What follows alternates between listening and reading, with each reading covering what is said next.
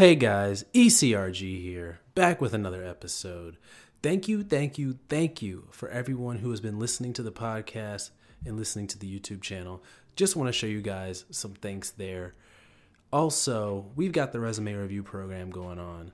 This is the perfect video to discuss this because this is about getting entry level positions, getting level getting entry level jobs in clinical research. So if you're having a hard time getting your resume in front of hiring managers and uh, recruiters, then the resume review program might be something that should interest you because oftentimes it can be your resume that is the issue.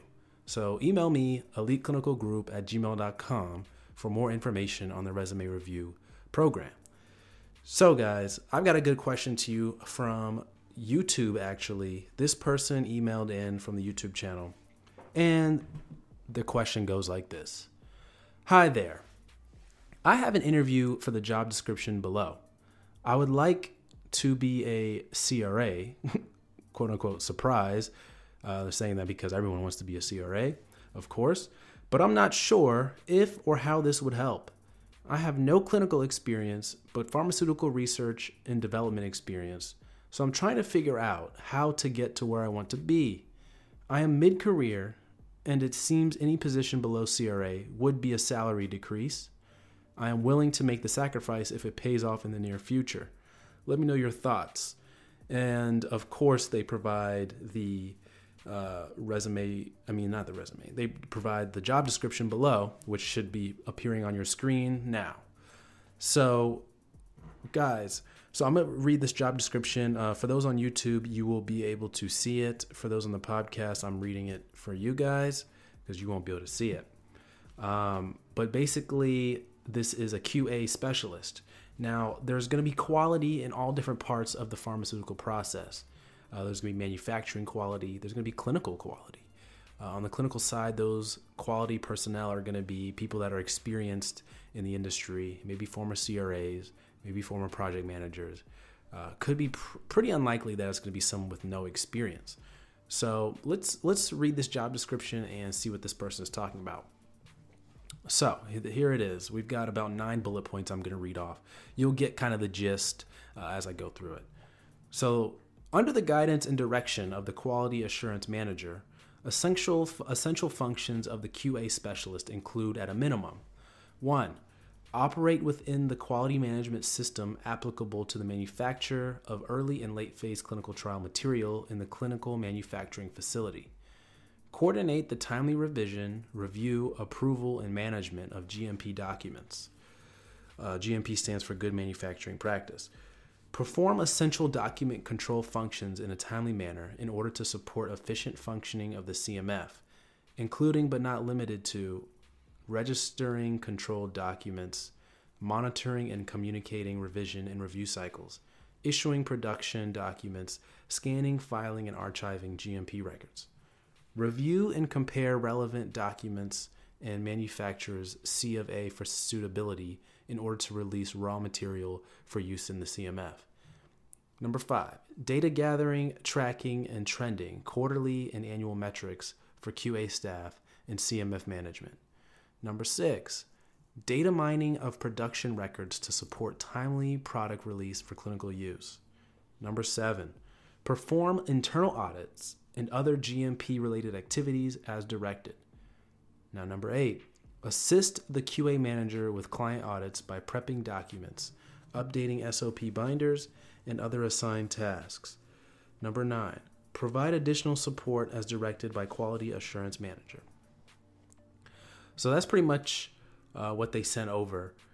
Um, those nine bullet points. And so I've kind of got an idea of what this position is about, this QA specialist. Um, so they're asking, is this going to help them on their road to CRA? They have no clinical research experience. Um, this is a job that they're interviewing for. If they were given this job, should they take it? And my answer is no.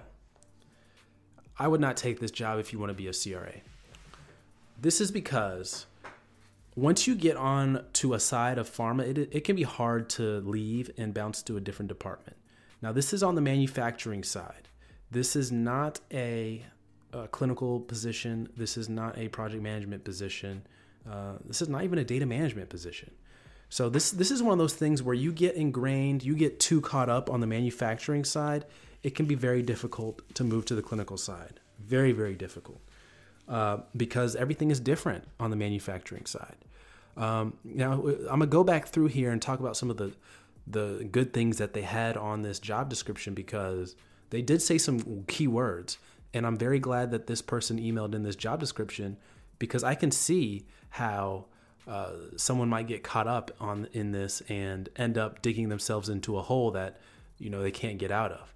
And by digging themselves into a hole, I mean, uh, look, you know, you spend a year there, get promoted, maybe you start making some good money on the manufacturing side, but you still want to be a CRA. Um, it can be hard to leave that when you have good money, having to go back down, start out, start from the bottom, maybe in-house CRA, maybe clinical trial assistant. Um, you're definitely probably not going to be able to move from this role into a CRA role because this is not this is not a direct feeder role into the CRA role.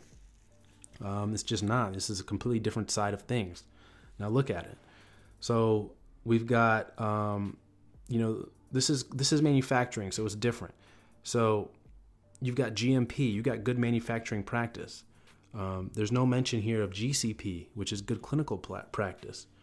Um, you know, good manufacturing practice is you know something to know and to understand, but it's not good clinical practice, uh, which is what we as CRAs and on the clinical team uh, tend to focus on.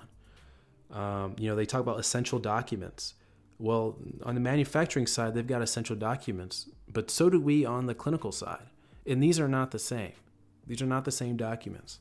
So this is this is where you know being a CTA or study coordinator really helps because you're going to get very familiar with those essential documents, those financial disclosure forms, those 1572s, uh, those CVs, those medical licenses.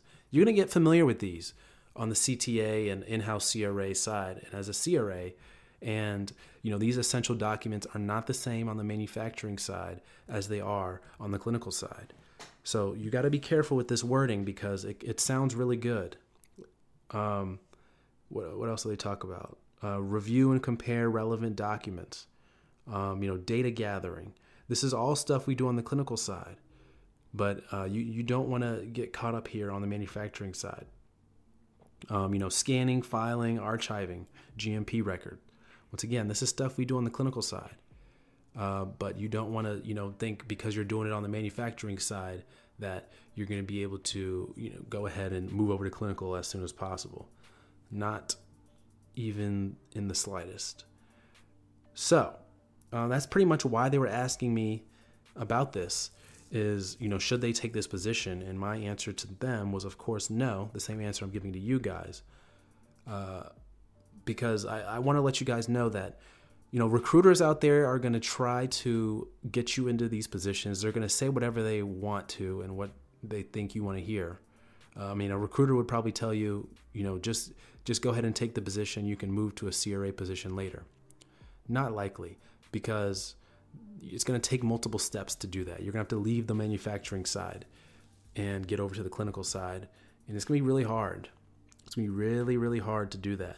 So my recommendation is to pass on these positions, get into the ones that I recommend, the entry level role. Get it. You can get in project management side.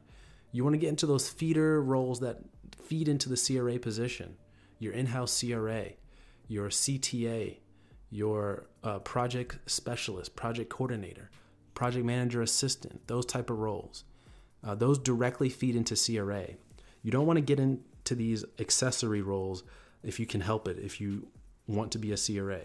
Now, if you don't want to be a CRA and you just want to get in the field and learn, this would be a great role.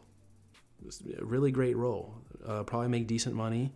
Um, you're doing quality assurance, so you're making sure that manufacturing quality is good.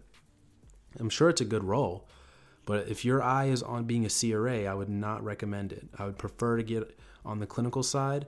You can get on the project management side, but the best is probably going to be on the clinical side because that's directly going to feed into a CRA position.